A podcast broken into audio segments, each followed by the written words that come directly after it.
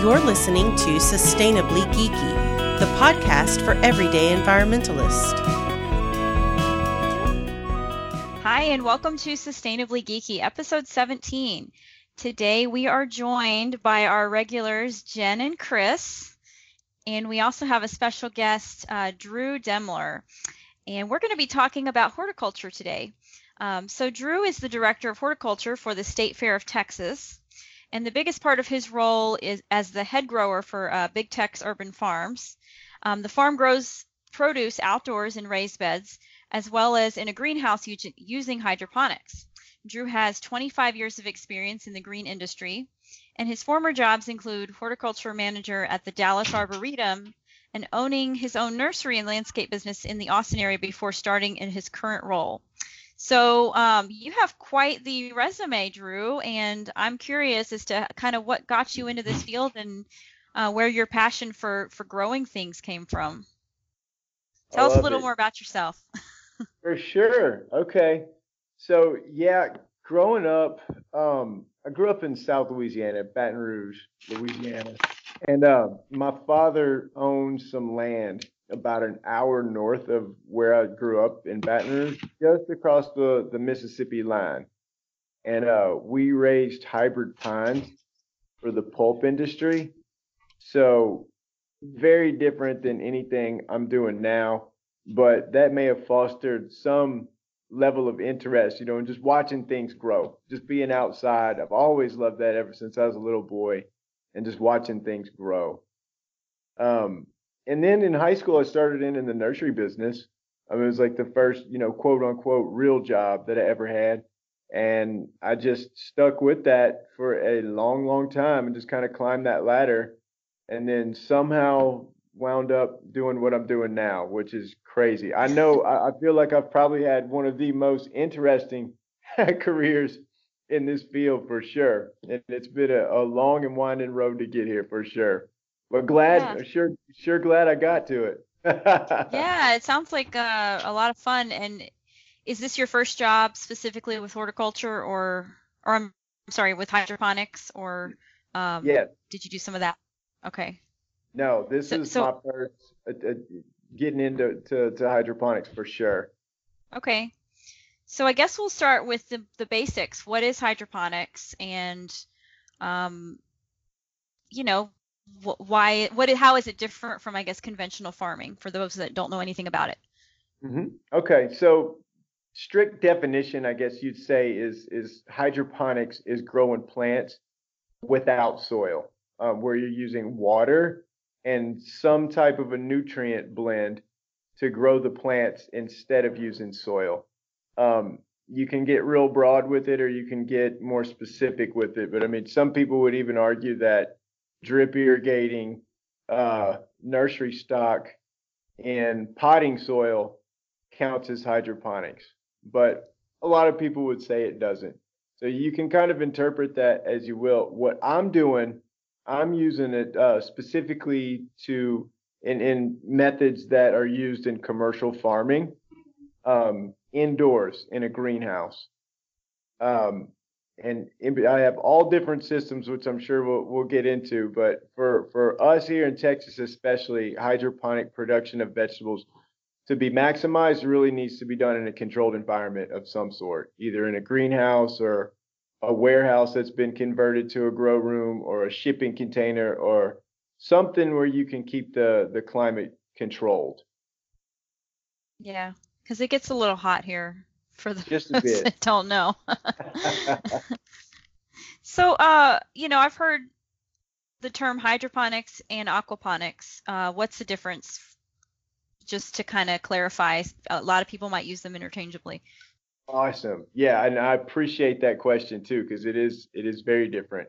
So what I'm doing in hydroponics, I'm basically using a reservoir of water and creating a, a nutrient solution in that water to grow the plants.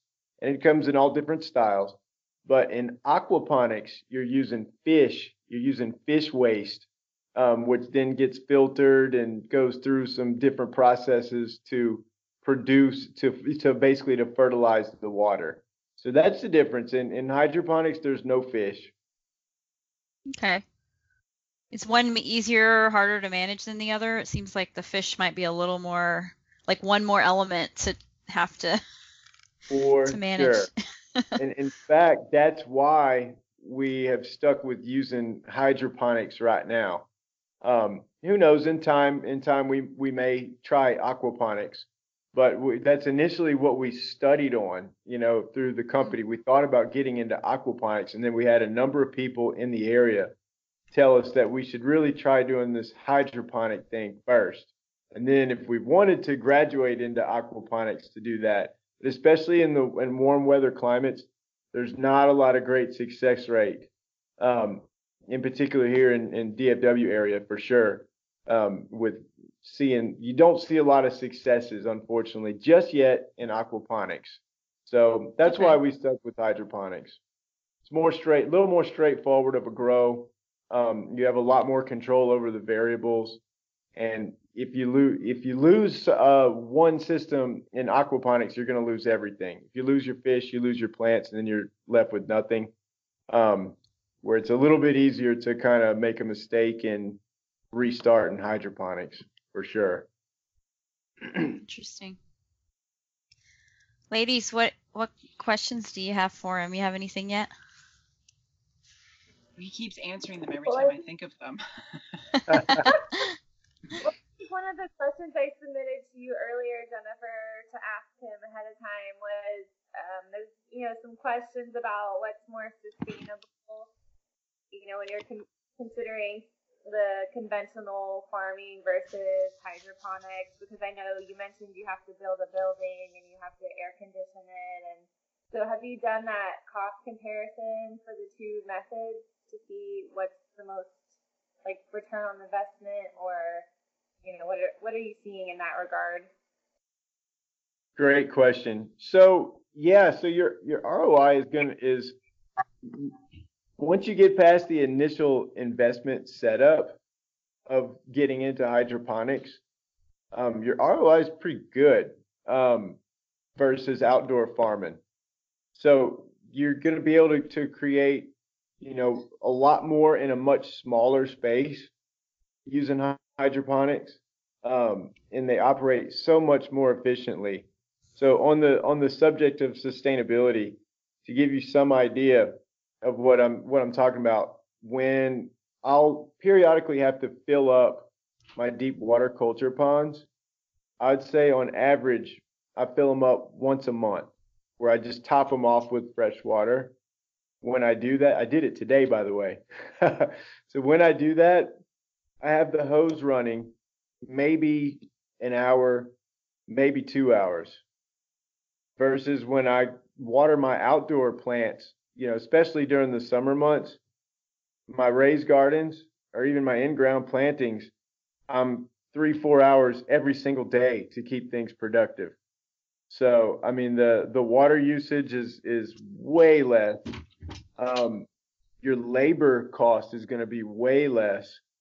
Um, and then the other thing that I really, really like about it is in any one of my systems, the fertilizers and so forth that we're using, be it synthetic or organic or anything, um, they stay right there in that building.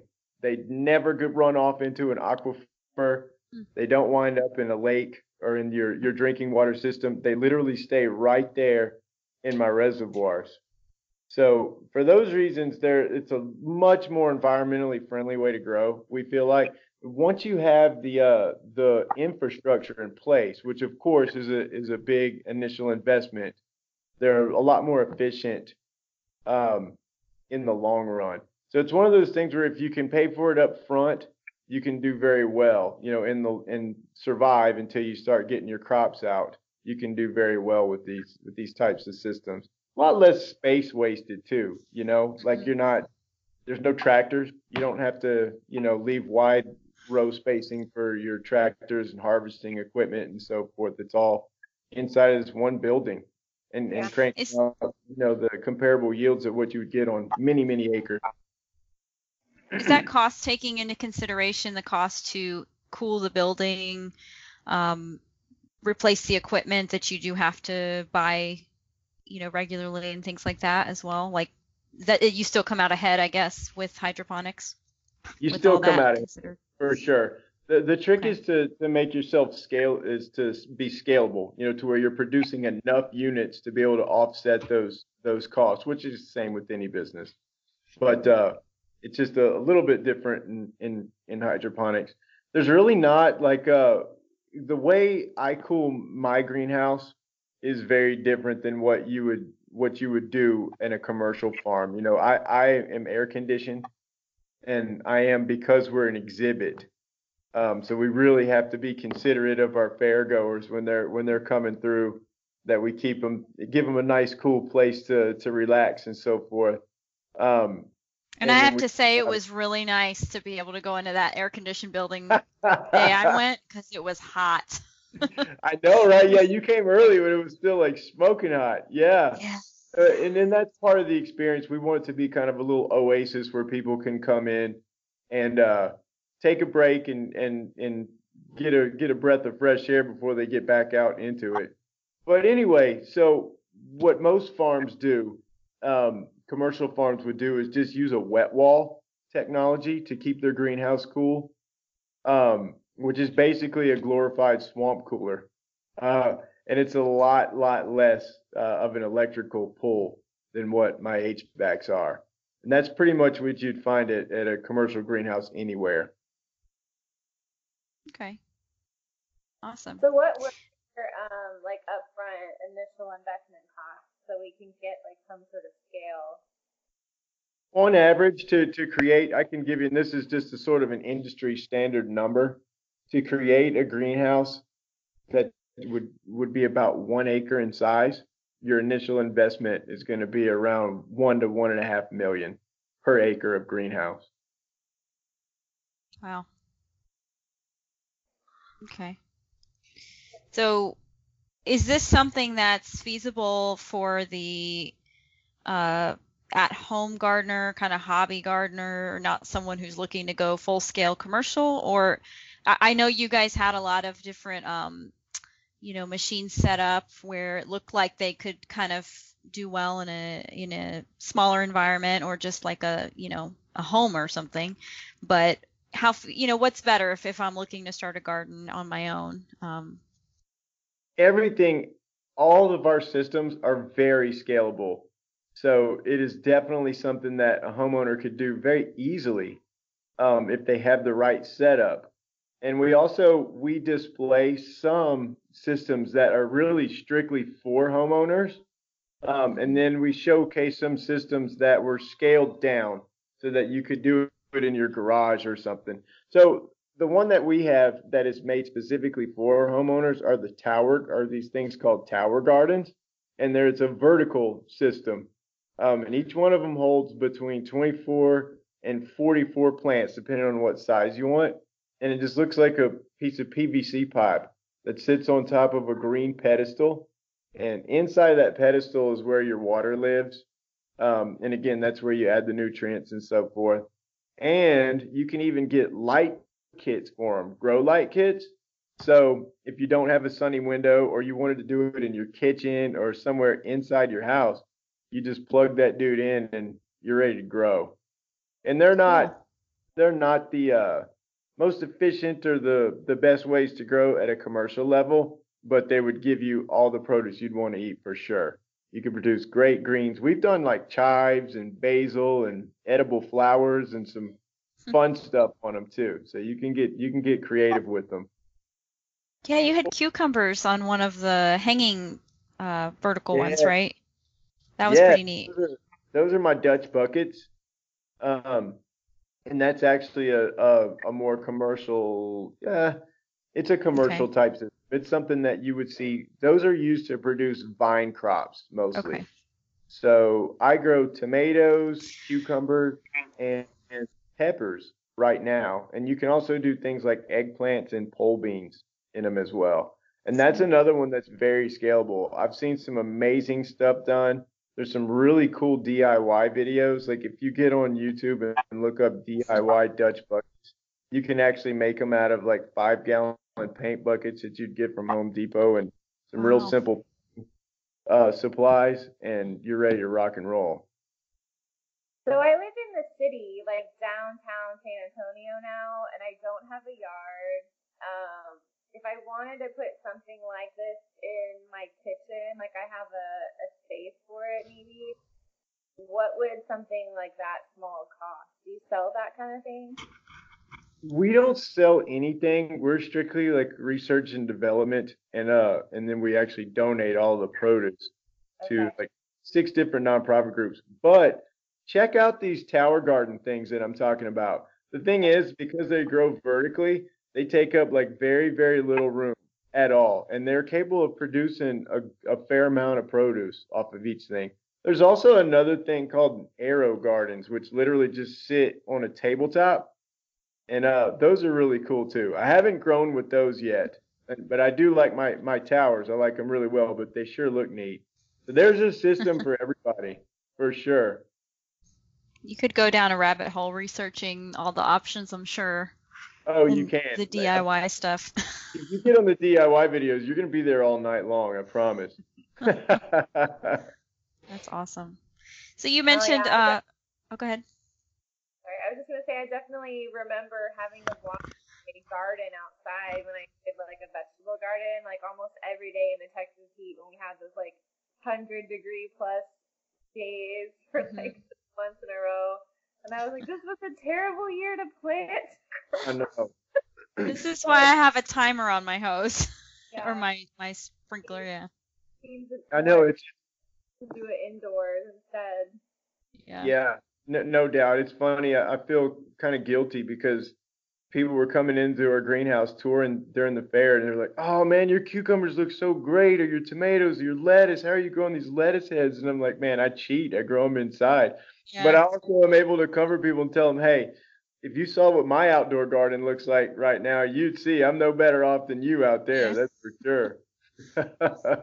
is no joke.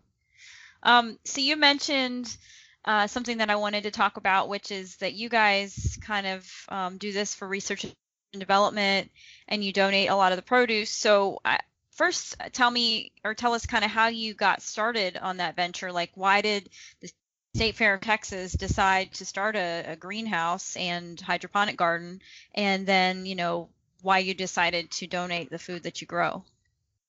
Great. Uh, thank you for letting me speak on that. It uh again kind of a long and winding story. So that greenhouse is actually 10 years old. It was originally built before my tenure with the state fair and it was purpose to its main purpose was to grow ornamental plants. So it was used to overwinter a collection of tropical plants that we used to display around the grounds.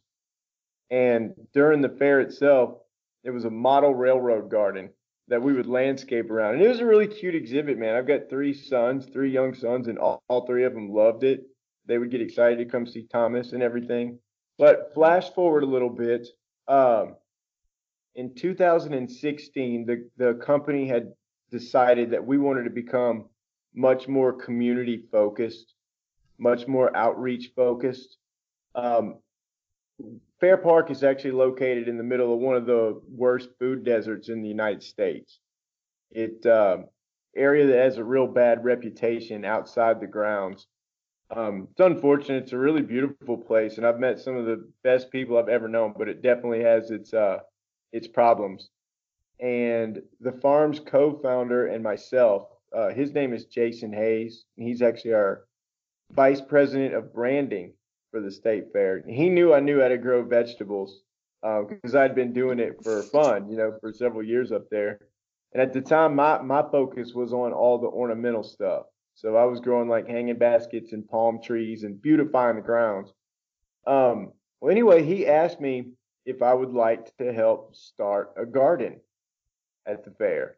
And it was like initially we thought, well, you know, we can get the staff involved, we can make it like our own state fair community garden, and we'll donate all the produce. Uh, so we started in 2016, and initially we made a couple of really key partnerships there locally um, in the community through the produce donation.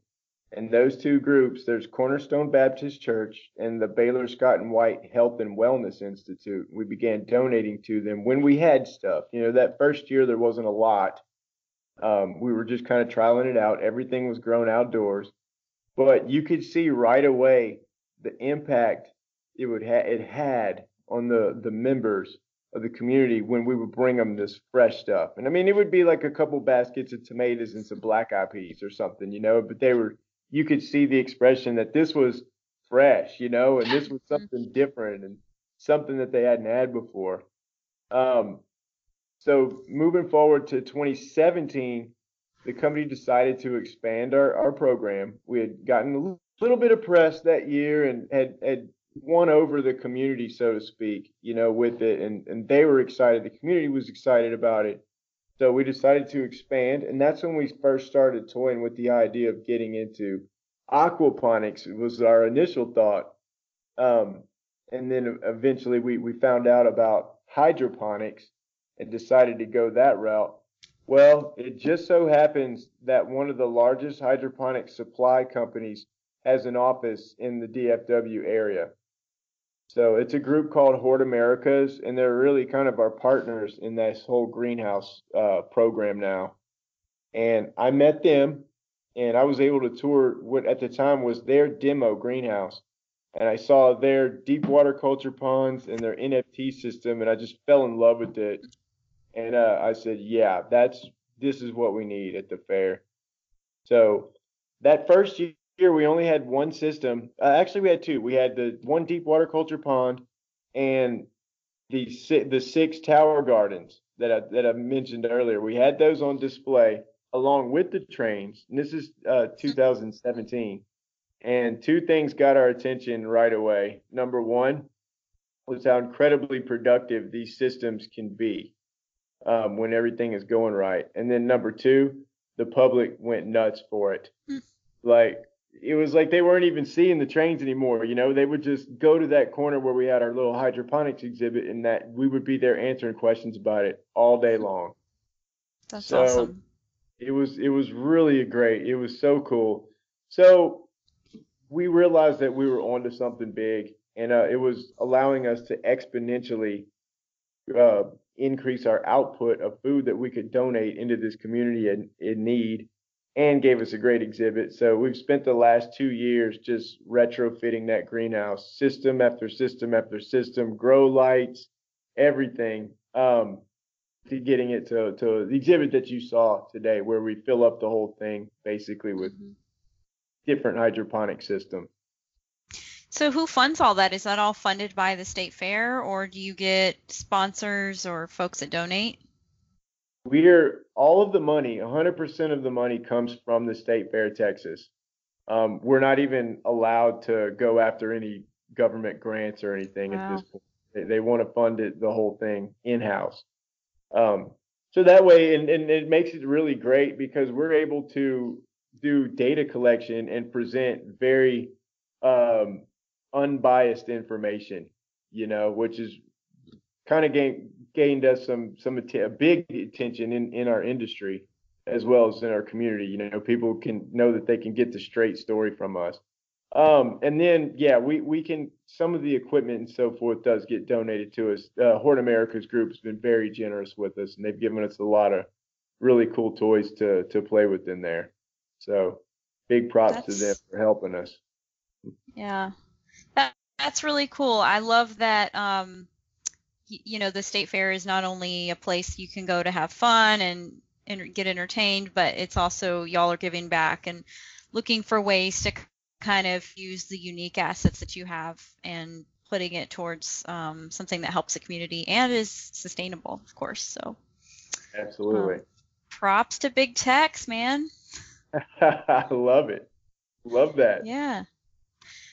Um, yeah. So let me see here. Uh, I did want to kind of delve into, uh, I guess, the types of crops you can grow in this type of system. Are there some that you can or cannot grow?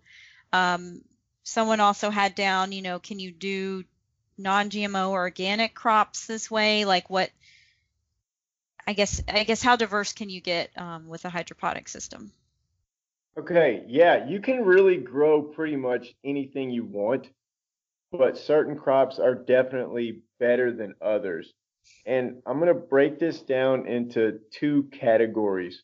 There are types of, of hydroponic systems that are ideal for growing greens, leafy greens and herbs. Um, and then there are types that are more appropriate for growing vine crops. So on the green side, there's like the deep water culture ponds that I mentioned, which I've got two of them. They're basically rectangular shaped structures that you, you build out of lumber, cover with a pond liner, and fill with water, and then the plants um, literally float on top of a raft, and the roots just dangle in down into that nutrient rich water, and it is so cool to see.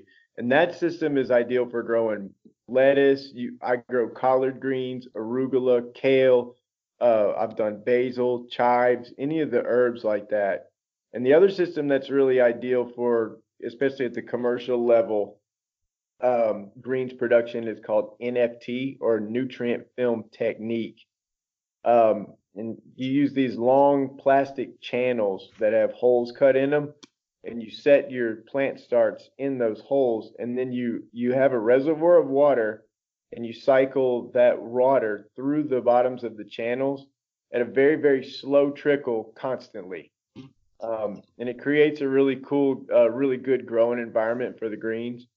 And it also uh, and it's also very customizable and scalable. You can move the channels you know further apart. You can bunch them close together if you wanted to do things like petite greens or microgreens um, and it's one of the systems i have a large nft system that would was exactly the kind of system that you would see in a commercial greenhouse. And then i have a second small one that i, I built for like $200 which is one of those systems that you could put in your house or in your garage very easily hmm.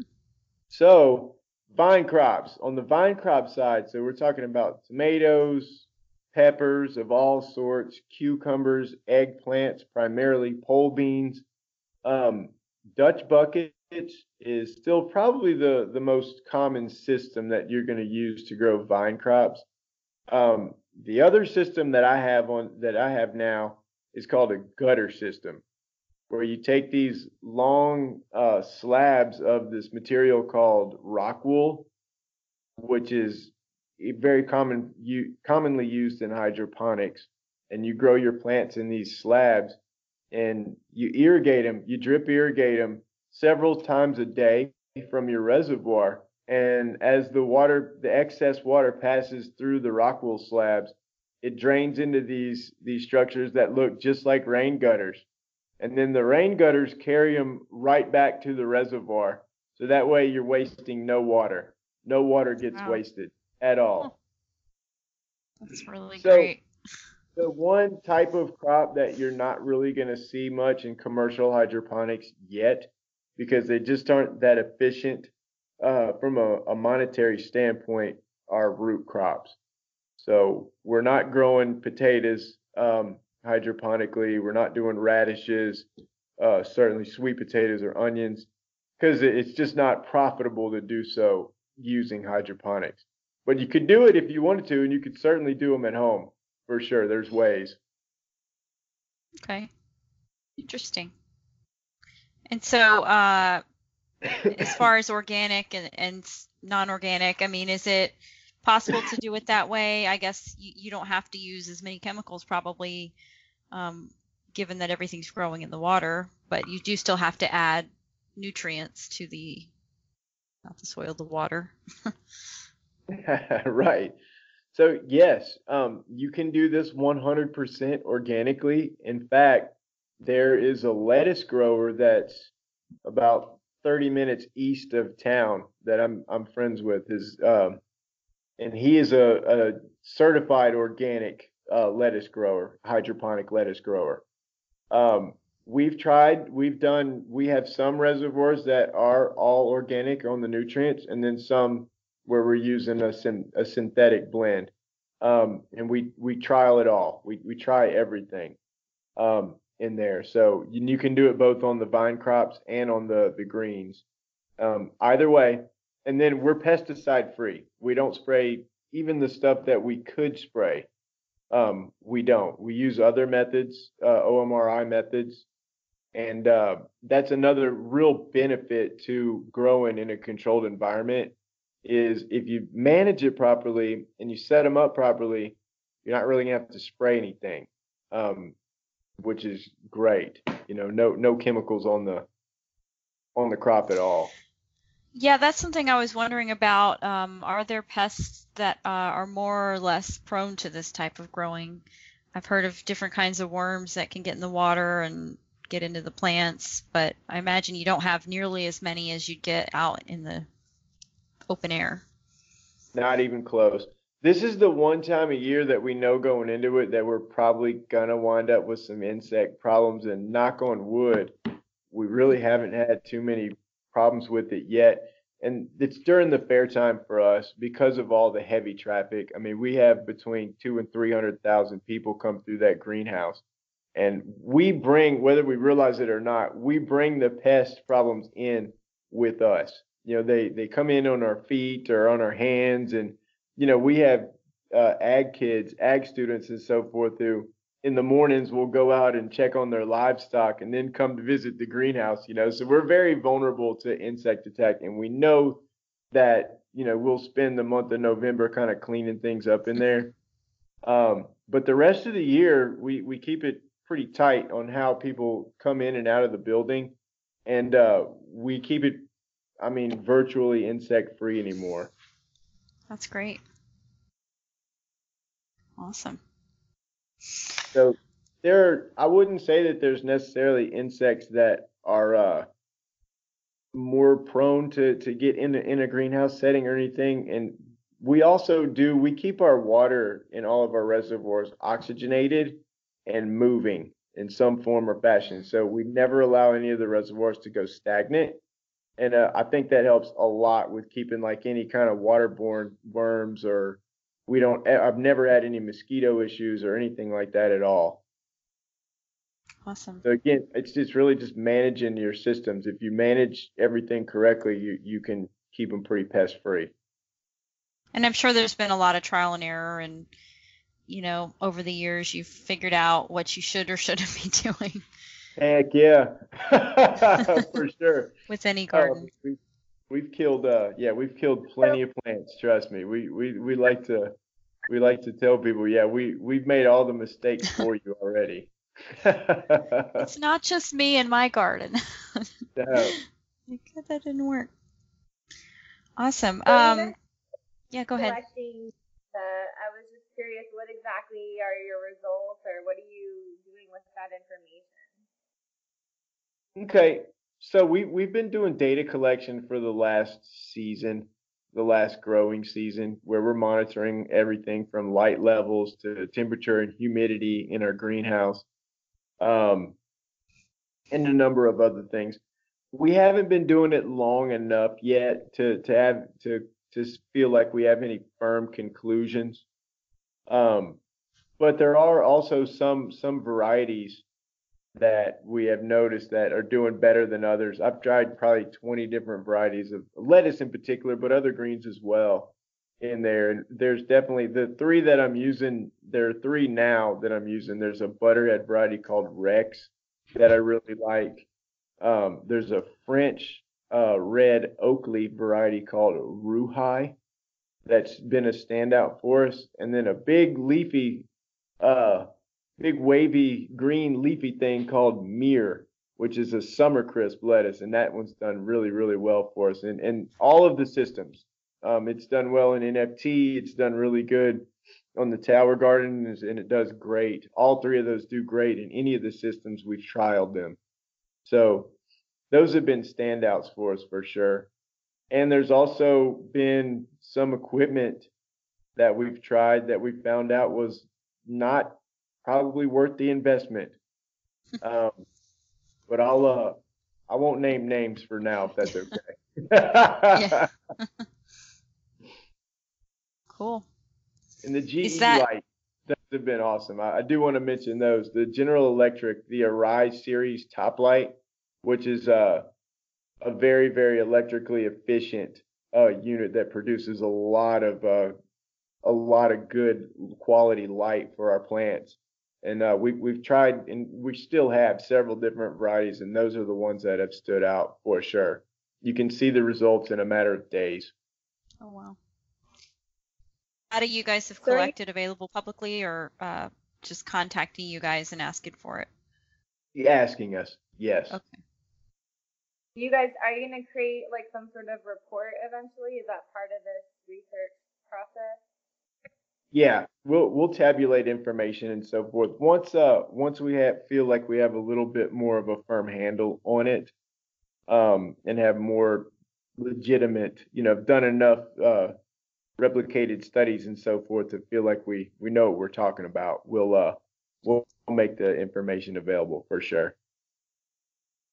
So, Awesome. do you feel like, um, knowing what you know, that hydroponics could eventually replace conventional agricultural outdoor methods, or can it work in tandem with it and both sort of regenerate the soil and use that as a carbon sink and do hydroponics at the same time?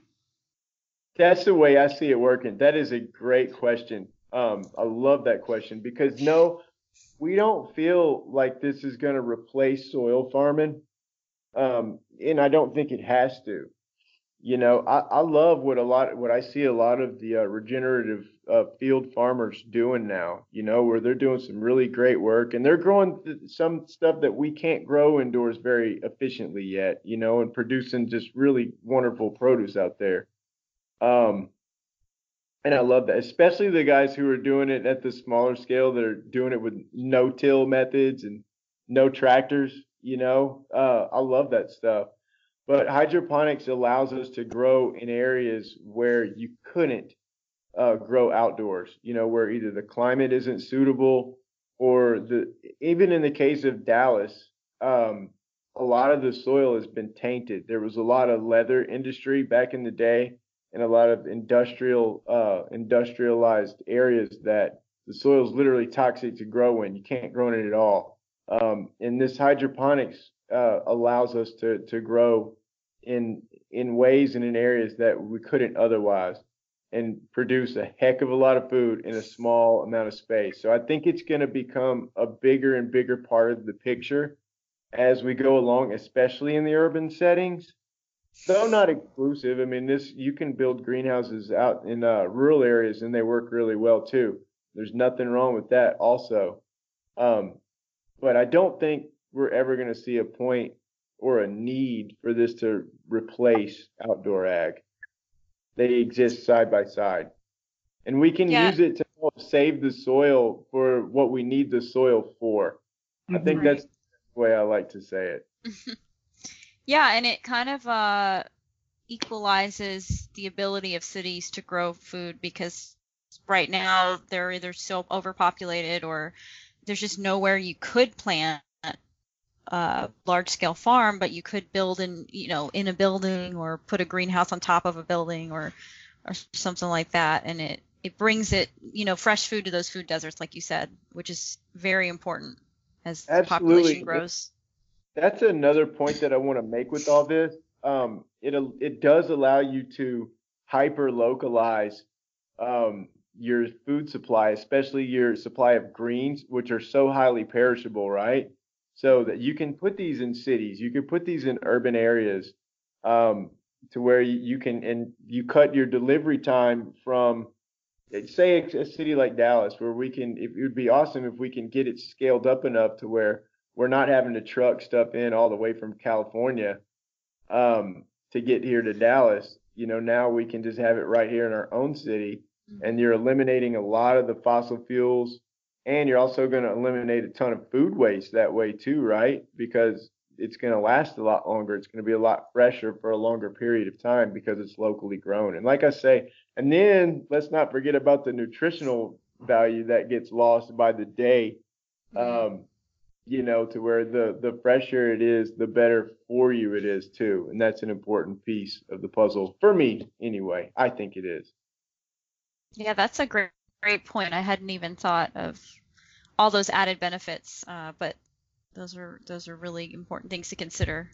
I, I was thinking mostly in terms of, um, you know, the population's growing, the world is getting smaller essentially because we have more people on less space or the same amount of space and how are we going to feed all those people um, and this is going to help us do more with less um, in addition to everything else we're trying to do save the For soil sure. And I think we're only going to get better at it too. You know, uh, it's still pretty much in its infancy. You know, uh, modern hydroponics versus outdoor, especially. And I, I can't wait. I, I know with all the smart people that are thinking about it and working on it now, it's going to get better and better and even more efficient. Especially with the tech. You know, the lights will get better, the pumps will get better, and you know, we're going to figure out more and and innovative ways to continue to push this thing forward for sure. I just realized we've talked mostly about vegetables, but can you grow fruits? Can you grow things like trees and bushes and you know those kinds of plants hydroponically, or do they require a lot more than that can offer? Okay, so yes, you absolutely can grow certain varieties of fruit very easily in hydroponics. In fact, um, there's a fair amount of, uh, or it's fairly common for strawberries to be produced hydroponically anymore. And in fact, a lot of them are grown using the gutters, uh, the gutter system that I described earlier for growing vine crops. You can use them for growing uh, strawberries as well. Um, other berries are grown that way too. I've I've heard of blueberries being produced, and certainly blackberries and raspberries can be grown hydroponically very easily. Um, To have I like have- bees. Don't you have to have bees to pollinate the flower Hmm, yes. it's a good question. on those on on those varieties, yes, you do. And if you go, and it's the same thing for a lot of the the certain varieties of tomatoes and so forth. And if you go into most commercial greenhouses, they're going to be using bumblebee colonies inside of there um, because they're for whatever reason they, they seem to be able to outwork the honeywee uh, the honeybees in a greenhouse situation. So you will Jen's see. face when you said that, like an enclosed greenhouse with bees in it. Who would go in there? it's a trip, right? You know, it's Yeah, I I normally try to come to fruition in my head. So to start with, let me tell you, if you come visit my greenhouse, we do not use bees. We actually we use nothing but self-pollinating varieties, Wow. uh, so that we don't introduce, so we don't have to introduce bees. That but could be an issue with all those visitors. Yeah, it would be a little bit of a problem. but the way they do it, they'll introduce the bees, and then basically they'll let them do their thing for a couple hours a day, and then round them up more or less, and bring them back to the apiaries, and uh, that's when the workers can come in and do do their thing. Hmm. So Interesting. Okay, trees. Let's talk about fruit trees. I have seen citrus done, Hmm. um, and it, it can be done as long as you have the space for it, you know, because they get big. I would suspect, though I have not seen, figs would probably do very well. You run into a bit of an issue with some of the more common uh, outdoor grown fruit like apples and stone fruit, you know, peaches, plums, nectarines, all that. And that's that they require what's called chill hours to produce, where they actually need a period of dormancy and of cold weather. So growing them in a greenhouse, you're not really Oh. going to get that. So that would kind of render those fruits ineffective unless you could figure out a way to, to keep the greenhouse really cool or allow it to, to get cool enough during the winter for long enough. Um, not that it couldn't be done, it would just be a little bit more challenging. You could put like half of it under the greenhouse and half of it up, and just have your greenhouse around the bottom of the trees. Yeah, it would totally work. I love it. That's interesting though. Okay. Yeah, I would uh I'd love to see where this this science and research goes because I'm sure someday scientists will figure out a way to to make everything growable in you know water. Environment for sure, for sure. So I used to read a lot on um, sustainable design and development, and some of the new designs that these architects are coming up with are fascinating. Like you'll see hydroponic systems built into these corporate headquarter like skyscrapers and they're just using the glass part as their, you know, greenhouse part of it. They're not actually having to do a whole lot of extra lighting. And so you're in the middle of like Hong Kong or something and they just have these these farms essentially in the middle of their their corporate headquarters building. Awesome. So I think we have a bright future ahead of us, and um, it's exciting to see where all this is going to go. It really is. That that sounds so cool. Yeah, and I love that. And there's no reason we shouldn't have those kinds of setups, right? Every building could get a greenhouse. Yeah.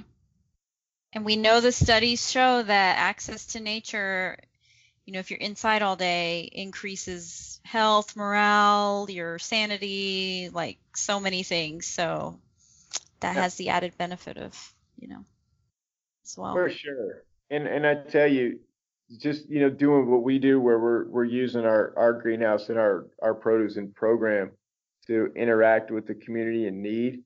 I've seen firsthand, you know, what this does for people, you know. So yeah, I'm, I'm sure it would be the same for employees and whatnot. Uh, you know, if they're they're seeing their their own lunch is being grown like right there in their office building or something, you know, I, I, I can imagine that would that would make for pretty happy employees. Well, I have to say I was very excited to find the greenhouse at the state fair. That's how I met Drew and um you know just the fact that they were doing this impressed me and then as I started talking to um, another one of their employees and then him, I was just blown away with their, you know, enthusiasm and their willingness to kind of answer the 50,000 questions I had and explain the system to me. So y'all are doing a great job and I hope uh, to see you guys grow every year, you know, when I make it up there to the fair. And if you're in Texas, definitely check it out next September through October. For sure, for sure. Um, Drew, did you have anything else you wanted to say on this subject or anything we haven't covered? You know, uh, no, I, I think we've. It might be worth mentioning just on the on the sustainability aspect. Um, I mentioned earlier that there's multiple ways to do hydroponics. Um, we have found so far that looks like the the most energy efficient way to do it is how we're doing it in a greenhouse. You you see a lot about the uh, container farms that are popping up and so forth, and um, those don't necessarily have the best track record yet of making it as a business because there is so much electrical cost that goes into it. But like where where we're at, what we're doing, we don't have to run our LED lights very much at all because we're able to take such advantage of the natural light, like you were mentioning, uh, is being done on some of the office buildings. You know, we're using sunlight, which is free uh, for for most of the grow. So something to keep in mind, and just something I wanted to say to just kind of put that out there. Yeah, it's a great. And a lot of our listeners uh, may be looking at this on a smaller scale, but if by chance you're thinking of going commercial with this, um, Yeah. that's some great points. And, you know, also there are smaller options available. So, ladies, did you have any other questions for Drew before we move on? No, thank you for your time, and it's it's been a pleasure meeting you, and I'm excited about where all this goes.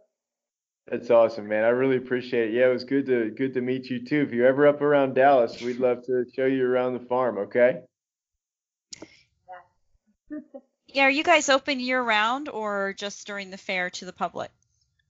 It's just during the fair that we're open to the public. Just during the 24-day fair run and also July 4th, we are open. The Okay. rest of the year, it's it's by appointment. Okay. So folks are in the Dallas area and want to check it out, they can get in contact with you guys, maybe set something up Yes. to see it in person. Um, do you have any additional resources that you would share with folks that are interested in learning more about hydroponics or starting their own garden, uh, whether it's websites, books, anything like that? Absolutely. There's a couple of uh, there's a couple of, of websites I'd, I'd like to send people to, refer them to.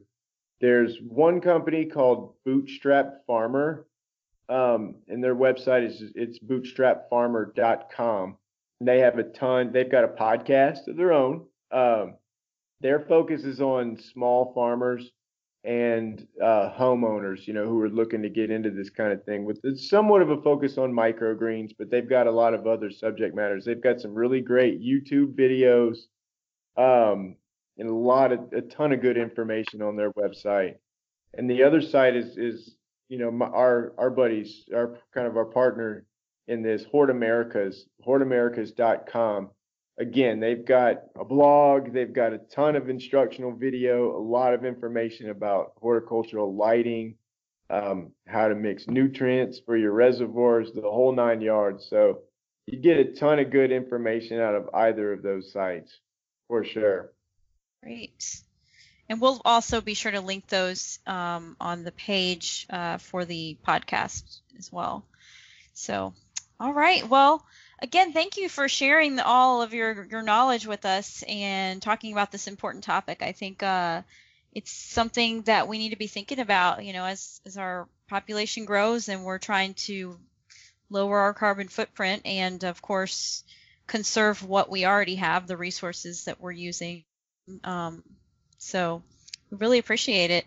Um, we're going to move on now to our green life hacks. So this is where we kind of give a, an action or an item that we've recently discovered or that we've been doing that helps us in our personal lives um, live a little bit greener. So, uh, Chris, would you like to go first? Sure. So, uh, my green life hack is if you are like myself and half of my family, uh, a bispectacle bispectacle person who needs glasses. These are actually Ray's, my husband's glasses. Um, your over time your prescription changes sometimes your glasses break or you just want um, a new set uh, and then you have all these glasses left over and they're hanging around like right now we have two pairs that nobody's wearing um, if a lot of optometrists and optometry offices have um, ours is near the reception area where they have these boxes where you can donate your old glasses and they go to uh, non-for-profit charities that help people in developing world um, who need glasses and who need to see. So if you have extra glasses lying around that you're not using anymore uh, check out your your local eye doctor to see if they have a program there and if not maybe suggest one and also uh, prescription bottles we have a bunch i am on um, medication every day and I have a lot of prescription bottles. So pharmacies take these back. They also take back your expired medication too. So don't flush it down the toilet, please. I didn't know that they would take the bottles back. Now the mm-hmm. I feel like I've asked some of our pharmacists here in the states and they say no, we don't take medicine, but I'll, we'll have to check on that here in the states. It may be different, but definitely the bottles is cool because yes, I usually yeah. donate those to craft store or something. so. My dad gave me change in one of his old ones. oh, nice. Those are great tips. Thanks, Chris. Uh, Jen, what you got for us?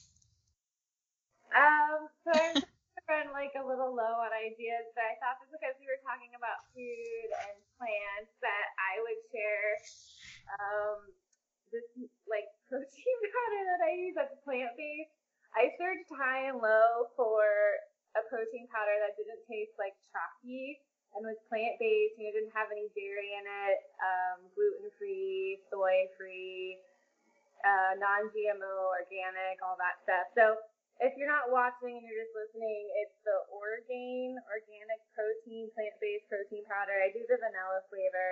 And then you can put your lovely microgreens or spinach or kale in the blender with your, your protein powder and get your, your breakfast knocked out in a few minutes. So um, that's what I'm rocking right now. But if anyone out there has something that they like better, um, send it our way and let us know. I'm always looking for something new to try. Um, so this is not vegan at all, but have you heard that they are making cricket protein powder and they make like bars out of crickets now, like energy bars? It's it's a real thing that they're using to like get yeah. protein into things. I've heard of it. I haven't tried the protein powder yet, but we did, we went to the insectarium when we were in New Orleans, and they had us taste like chocolate covered crickets or um, like mealworms and stuff and it actually tasted pretty good. But yeah, if it But was those like, are whole? You ate the whole ones? yeah. Ooh. this is like powdered. Oh yeah, for sure. The cow oh, be like, you don't even know. I Like, you'll didn't even put that taste the that. So and just probably be like, oh, that tastes great. Oh my They gosh. they actually sell them at the state fair. The crickets, Fried of course they do. I'm not kidding. Of course they do, right? It probably won a prize like five years ago. Probably. Yep. Okay. I, I when you said protein, I almost thought, is she gonna pull out cricket powder? But I'm glad it was plant based. no, I haven't gone that far yet, but I'm open. I will remain open. okay. Well, she's listen, creative ways to feed a growing world. I'm just saying. Crickets might be it. Um, Drew, what do you have for us? Do you have a green life hack to share with our listeners? Yeah, okay. I actually do. So one thing we do a lot of is is education in our program. Um, and a lot of it is centered around kids. So if you're interested in, in getting, you know, children or your kids interested in growing, um, we actually during their summer camps we use the egg we use egg cartons. Um, and you use poke holes in the bottom of them and fill them with potting soil and turn them into little planters.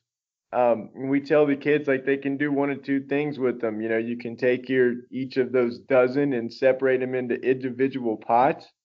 Um, especially if you get like the biodegradable packaging, um, you they in essence work just like you would go buy those little peat pots at the at the hardware store. You know, so you start your beans or whatever, and then when the roots grow through the uh, the the pots, you can take them outdoors to your garden and plant them or you can keep them all intact, all 12 cells intact, and grow like microgreens in them or herbs, you know, and just set them up Yeah. on your kitchen windowsill um, and water them in the sink.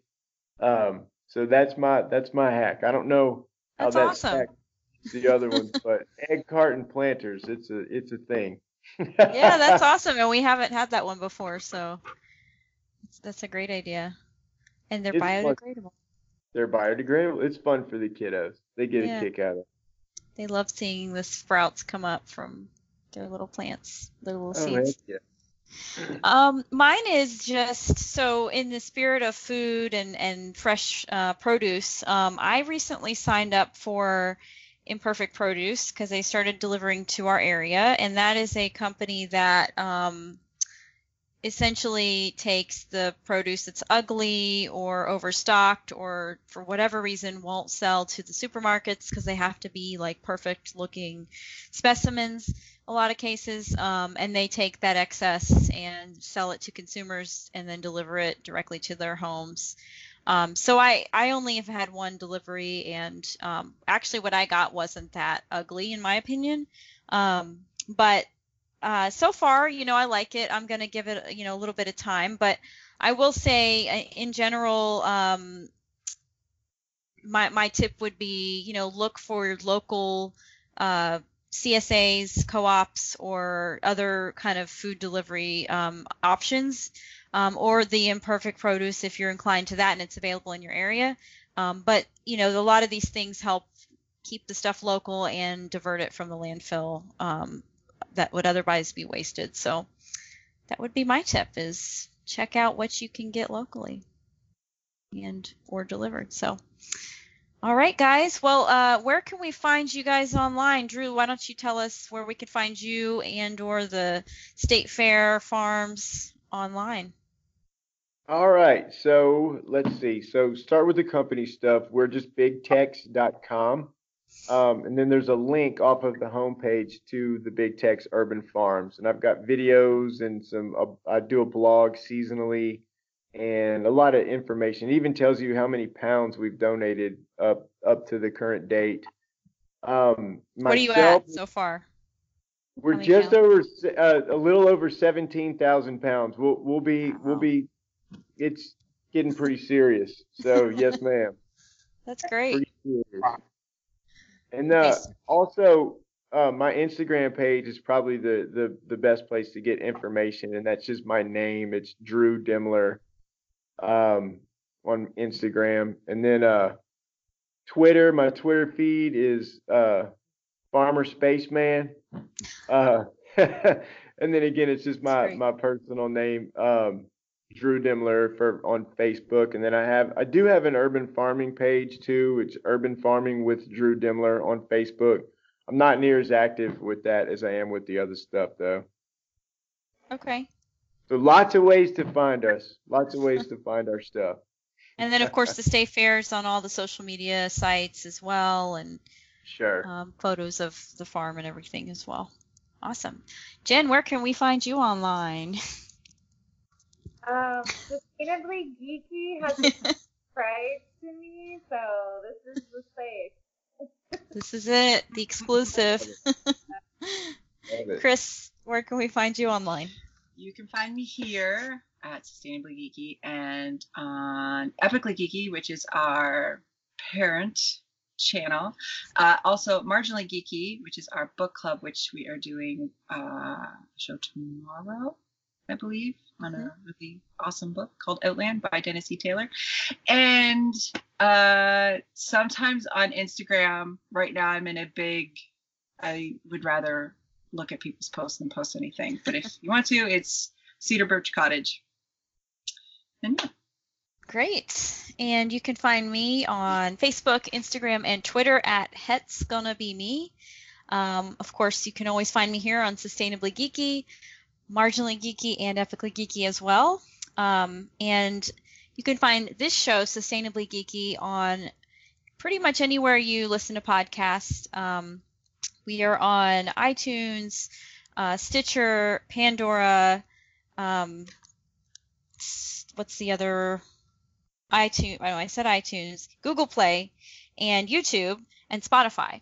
Um, and then, of course, we have a Facebook channel. And if you have any ideas for future shows or any feedback on any of the things that we talk about, you can send us a message there.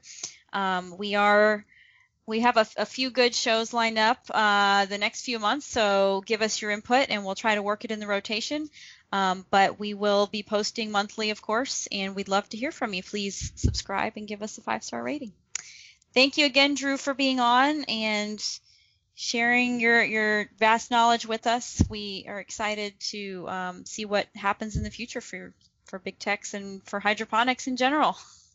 Thank you. Thank you so much for having me. This was a blast. Love talking to y'all. Yeah. Y'all are all welcome to my greenhouse anytime y'all are around Dallas.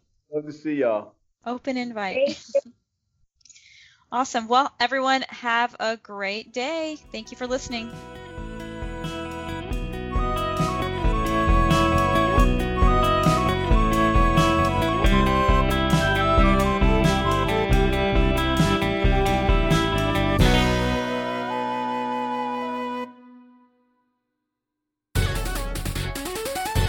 This has been a presentation of the Epically Geeky Network.